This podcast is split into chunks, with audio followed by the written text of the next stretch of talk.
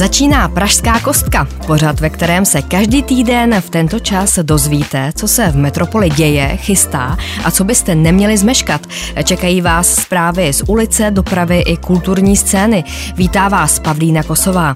Dnes se podíváme do Pražské zoo na unikátní záběry z jejich začátků. Pozvu vás na výstavu, kde hraje hlavní roli oblíbená postava z dětských pohádek. A taky se podíváme do pražských školek a hlavně středních škol.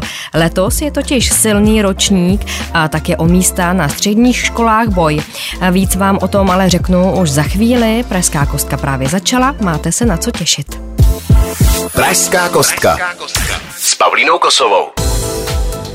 Jedinečný nález pro Pražskou zoo. V Rakouském filmovém muzeu objevili 13 filmových kotoučů. Na osmi z nich jsou unikátní záběry ze začátku Pražské zoologické zahrady. V instituci byly už od roku 2010. Zabývat se jimi začali ale až loni v říjnu, kdy se také spojili s ředitelem zoo Miroslavem Bobkem. Po stopách unikátních záběrů se vydala reportérka Kristina Tůmová.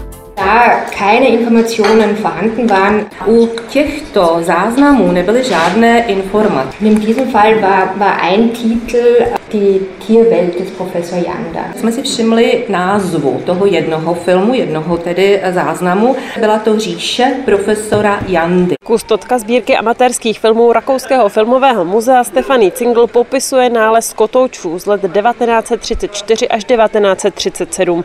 Podstatná část pěti hodin záznamu se věnuje prostředí Pražské zoo. Zachycují to, jak naše zoologická zahrada vypadala v prvních letech existence, v době, ze které těch dokumentů máme strašně málo a filmové prakticky žádné. Můžeme vidět nejenom, jak se proměnil od té doby areál zoo, ale je tam i profesor Janda, zakladatel a první ředitel zoo Praha. Je tam řada pracovníků zoo, chovatelů. Jsou tam i dobové celebrity, Zita Kabátová. Podle ředitele Miroslava Bobka je vidět zejména odlišný přístup chovatelů ke zvířatům. Třeba slona Babyho, který tam je i v situaci, kdy tlačí vozík s kamením, když se staví zoo. I manipulace s těmi zvířaty, která skutečně tehdy byla úplně jiná než dnes asistent profesora Jandy v obleku a s rukou v kapse jde nahánět vlky tady do toho vlčího výběhu, kde dnes jsou tedy pandy červené, nebo transport čele, kůň táhne vůz bednou, kde lev prostrkává tlapu a ještě to je zajištěné celé nějakým provázkem,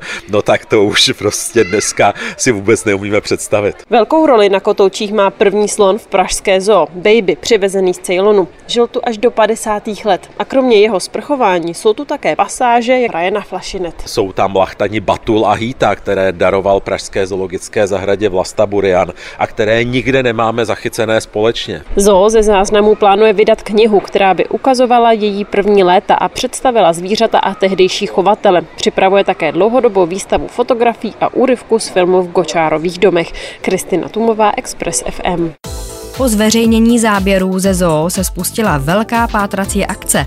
Hledal se autor záběrů a pátrání má šťastný konec. Podařilo se zjistit, že dvojice lidí z filmů z prostředí zoologické zahrady ze 30. let byli manželé Zelinkovi, konkrétně plukovník Josef Zelinka a jeho žena Helena.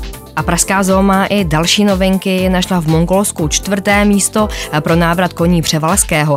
Poprvé to bude na východ země v údolí klášterů. Transport je plánovaný na rok 2026 a dopraví se jich tam zhruba 50. Kde je zatím můžete vidět u nás, prozradil Expressu ředitel zoo Miroslav Bobek. My teď představujeme jejich výběh. Pražané mohou vidět převaláky na dívčích hradech. To je projekt, který by tam měl trvat desítky let. Jinak ještě máme převaláky v Dolním Dobřejově na naší stanici a to je vlastně zdrojnice pro ty transporty potom do Mongolska nebo kamkoliv jinam. Express. Express. Pražská kostka. S Pavlínou Kosovou. Ještě před třemi lety byly třídy mateřských školek v září poloprázdné. Teď, půl roku před novým školním rokem, už školky hlásí plné kapacity. Může za to covidový baby boom a příliv ukrajinských dětí. Ředitelka Pražské sítě školek a dětských skupin Linda Janichová říká, že ve všech zařízeních mají čekací pořadníky až o 20 dětech. Našli kapacitu plnou, A například na Žižkově to nevypadá, že bychom od září někoho mohli vzít novýho, protože jsou tam stávající děti a ještě nejdou do školy. A na těch ostatních školkách si myslím, že od září budeme taky plní. A když jsme tam, jako jestli, jestli na každou školku přibereme pět dětí nových, tak eh, to bude hodně. Podle ministerstva školství za plné kapacity mateřských školek může hlavně zvýšený zájem rodičů dát své dítě do zařízení ještě dříve, než oslaví třetí narozeniny. To je věk, kdy má dítě na školku ze zákona nárok. Pro tříleté a starší dítě se místo vždycky najde, tedy alespoň podle mluvčí ministerstva školství Anety Lednové kolem Prahy, kolem velkých měst jsou ty kapacity samozřejmě horší, ale od tří let to místo určitě odřizovatele musí mít. Pokud ta konkrétní spádová školka nemá to konkrétní místo, tak se to řeší jinými nástroji, hledá se jiné místo poblíž, pokud to neovlivní město, řeší to kraj a tak dále, až to potom řešíme třeba my. A blíží se i přijímačky na střední školy. Náctiletí se hrnou hlavně na gymnázia, kde je omezený počet míst a podle Jana Zemana z organizace Eduin by možnost získat všeobecné vzdělání měli dostat v budoucnu i žáci na učilištích. Mělo by se určitě začít s navyšováním všeobecného vzdělávání maturitních oborech. Mělo by se prosadit to, že i na učilištích bude mnohem větší takzvaná prostupnost. To znamená, že když dodělám učiliště, tak můžu přestoupit na střední školu, protože v tu chvíli se ty žáci nebudou těch učilišť tolik bát, nebudou jim připadat jako ztracená cesta. Bude to jenom jiná volba. Deváťáků je letos přes 100 tisíc. Základní školy opustí populačně silný ročník a tak má řada z nich strach, že se na vysněnou střední školu nedostanou.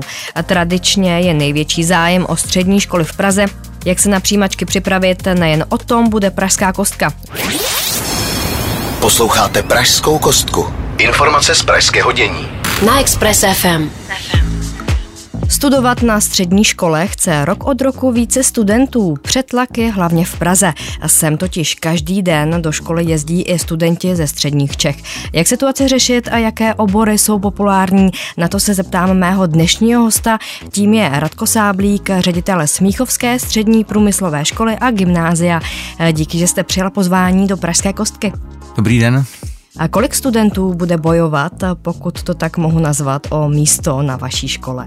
Tak v letošním roce to bude asi kolem 500 studentů, eh, protože přihlášky ještě teoreticky můžou dorazit poštu, ale to už budou jenom jednotlivci, takže, takže můžu říct, že to bude kolem 500 lidí. A navyšovali jste kapacity tříd? My jsme zatím nenavyšovali, máme pět, nicméně jednáme se zřizovatelem o tom, že by nám ještě Eh, dál budovu, která je v sousedství školy a pak bychom mohli dát ještě jednu třídu gymnázia, takže teď máme pět tříd ročníků, tak bychom mohli mít šest. To se bavíme o 30 dalších eh, v každém ročníku, čili dohromady o 130, eh, když to vezmeme, že to budou pak čtyři třídy v každém ročníku jedna.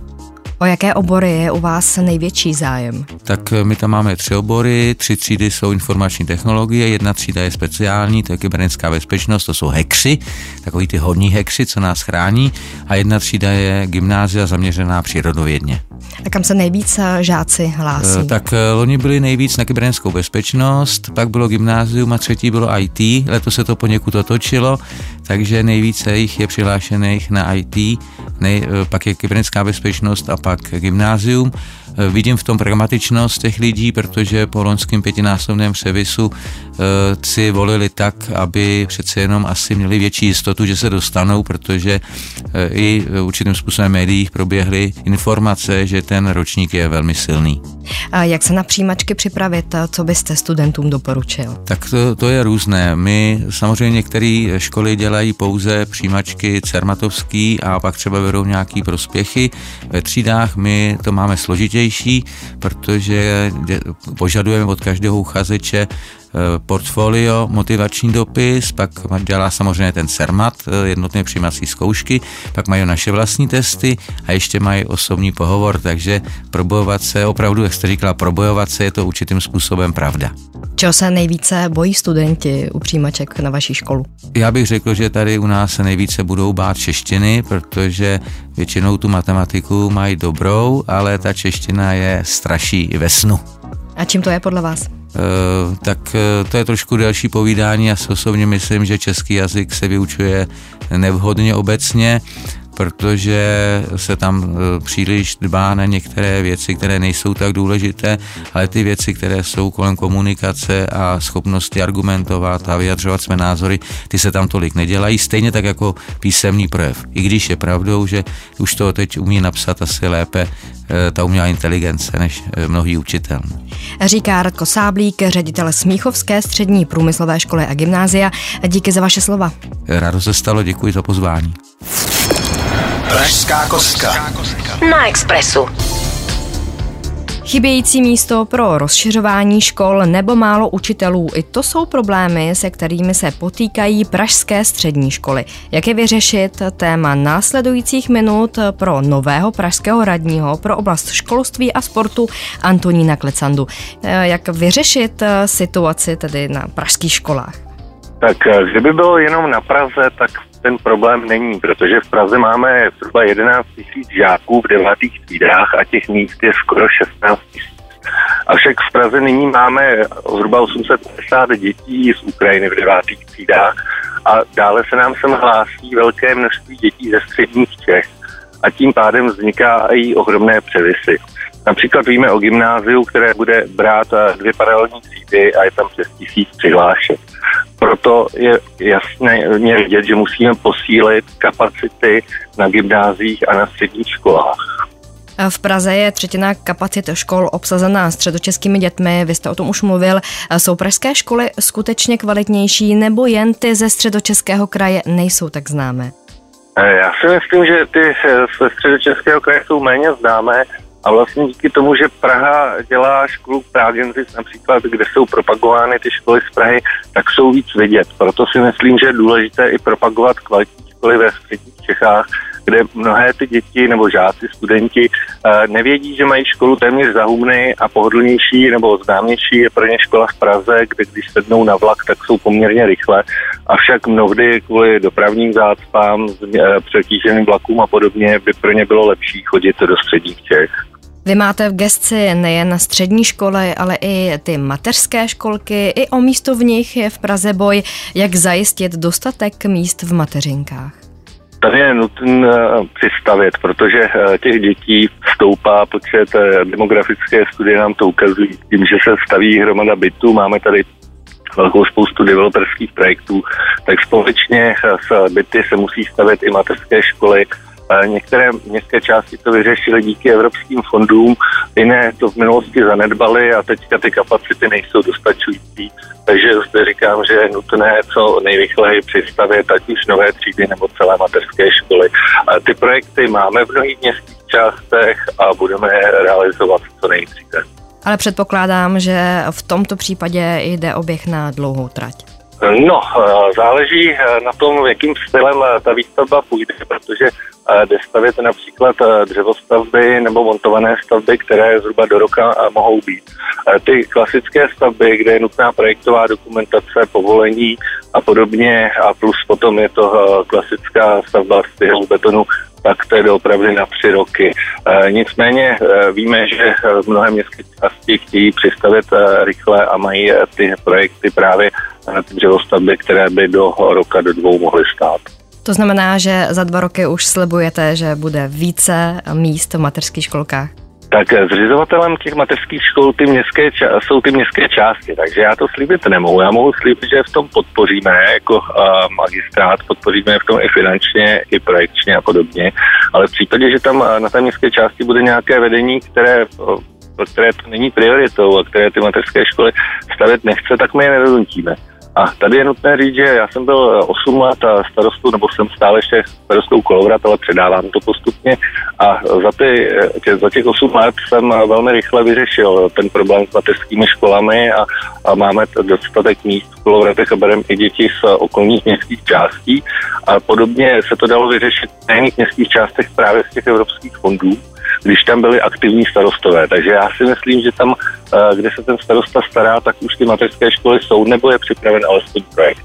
Hostem Pražské kostky byl nový pražský radní pro oblast školství, sportu Antonín Klecanda. Díky za váš čas. Eh, děkuji. Express. Express. Pražská kostka. S Pavlínou Kosovou.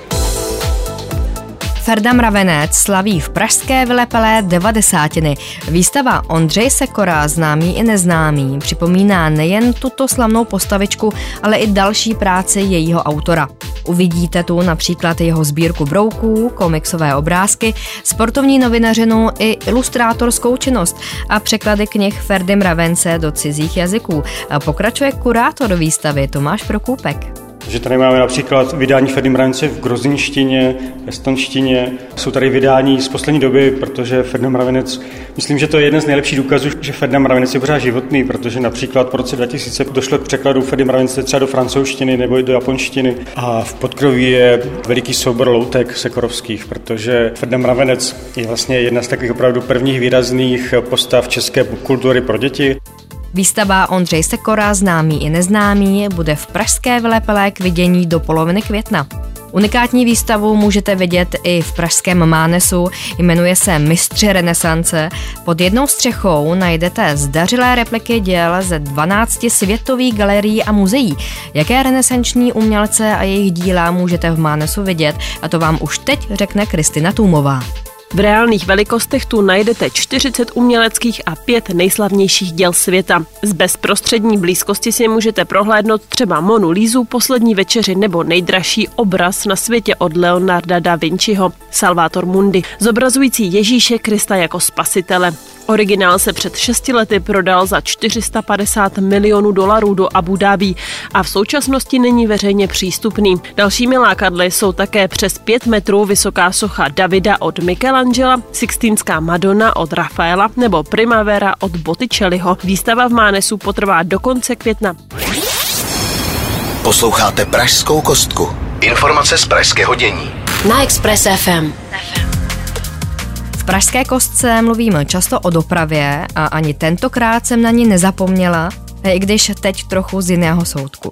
Znáte dopravní předpisy pro elektrokoloběžky? Pokud ne, nejste sami.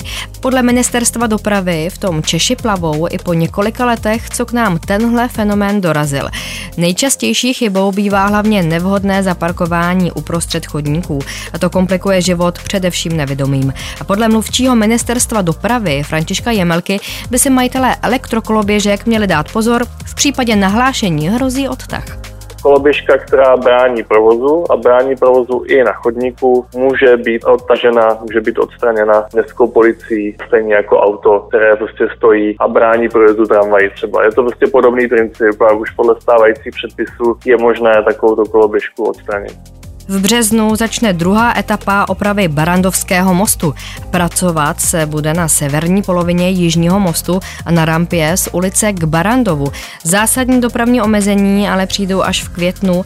Místo starosta Prahy 5 Milan Kryl, který má ve své gestce dopravu, už teď apeluje na řidiče, aby nezatěžovali smyčku u Lihovaru.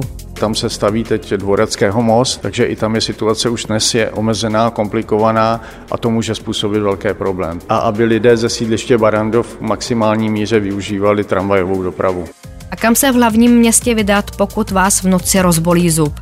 Praha testuje zajišťování zubní pohotovosti ve městské poliklinice ve Spálené. Zatím funguje do půlnoci. Radní pro sociální záležitosti Alexandra Ugenia zároveň vyjednává s nemocnicí v Motole. Chce, aby tam převzali pacienty od půlnoci do 6 ráno kdy není tolik výskytů, přece jenom do té půlnoci je největší nápor, tak aby oni převzali tuhle tu část práce. Ta jednání se vyvíjí velmi dobře, tam je ta dětská zubní pohotovost, s ostatními nemocnicemi můžeme jednat ohledně dospělé. Ve Spálené bude zkušební provoz do března, v Dubnu by pak město chtělo představit trvalé řešení. Express. Express. Pražská kostka. S Pavlínou Kosovou. I příští víkend 11. a 12. března se můžete podívat za 65 korun do jednoho z objektů ve správě Prague City Tourism. Tentokrát to bude možná spíše pro děti. Symbolické vstupné bude totiž do zrcadlového bludiště na Petříně. Už teď vás tam vezme Kristina Tůmová. Chodí sem i dospělí, i děti. U dětí je to takový víc atraktivnější, dokážou si to víc užít.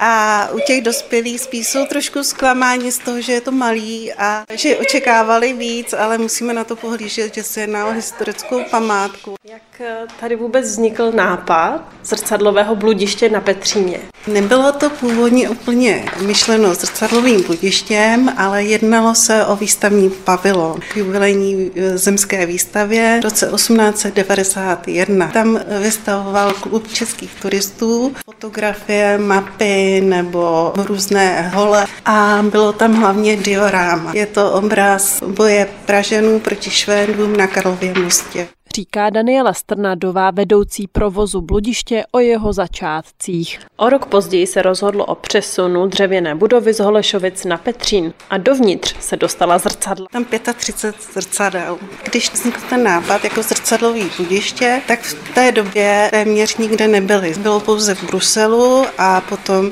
známý i vídeňský prátr. V té době to byla velká atrakce. V roce 1911 přibylo dalších 12 různě tvarovaných a vznikla tak síň smíchu, kde si návštěvníci zkouší, jak vypadají třeba se šišatou hlavou nebo s dlouhýma nohama.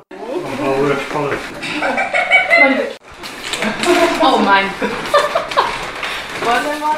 Bludiště se stalo inspirací pro větnamskou delegaci a jemu podobné vzniklo právě v této zemi. V 60. a 70. letech naštívil Československo delegace z Větnamu a právě byli na návštěvě v zrcadlovém bludišti, což se pro ně stalo inspirací a v Hanoji postavili své zrcadlové bludiště, ale z betonu. Funguje dodnes, oni v roce 2000 to obnovili Vzorem pro budovu s padacím mostem byla Vyšehradská brána Špička z doby Karla IV. Původně fasáda také imitovala kámen. Na střeše se pak nachází devět korouhviček, na každé je jméno stavitele. Kristina Tumová, Express FM. Z Pražské kostky to bylo vše. Už za týden tu ale budu znovu opět s novinkami z Prahy. Se na vás těší Pavlína Kosová.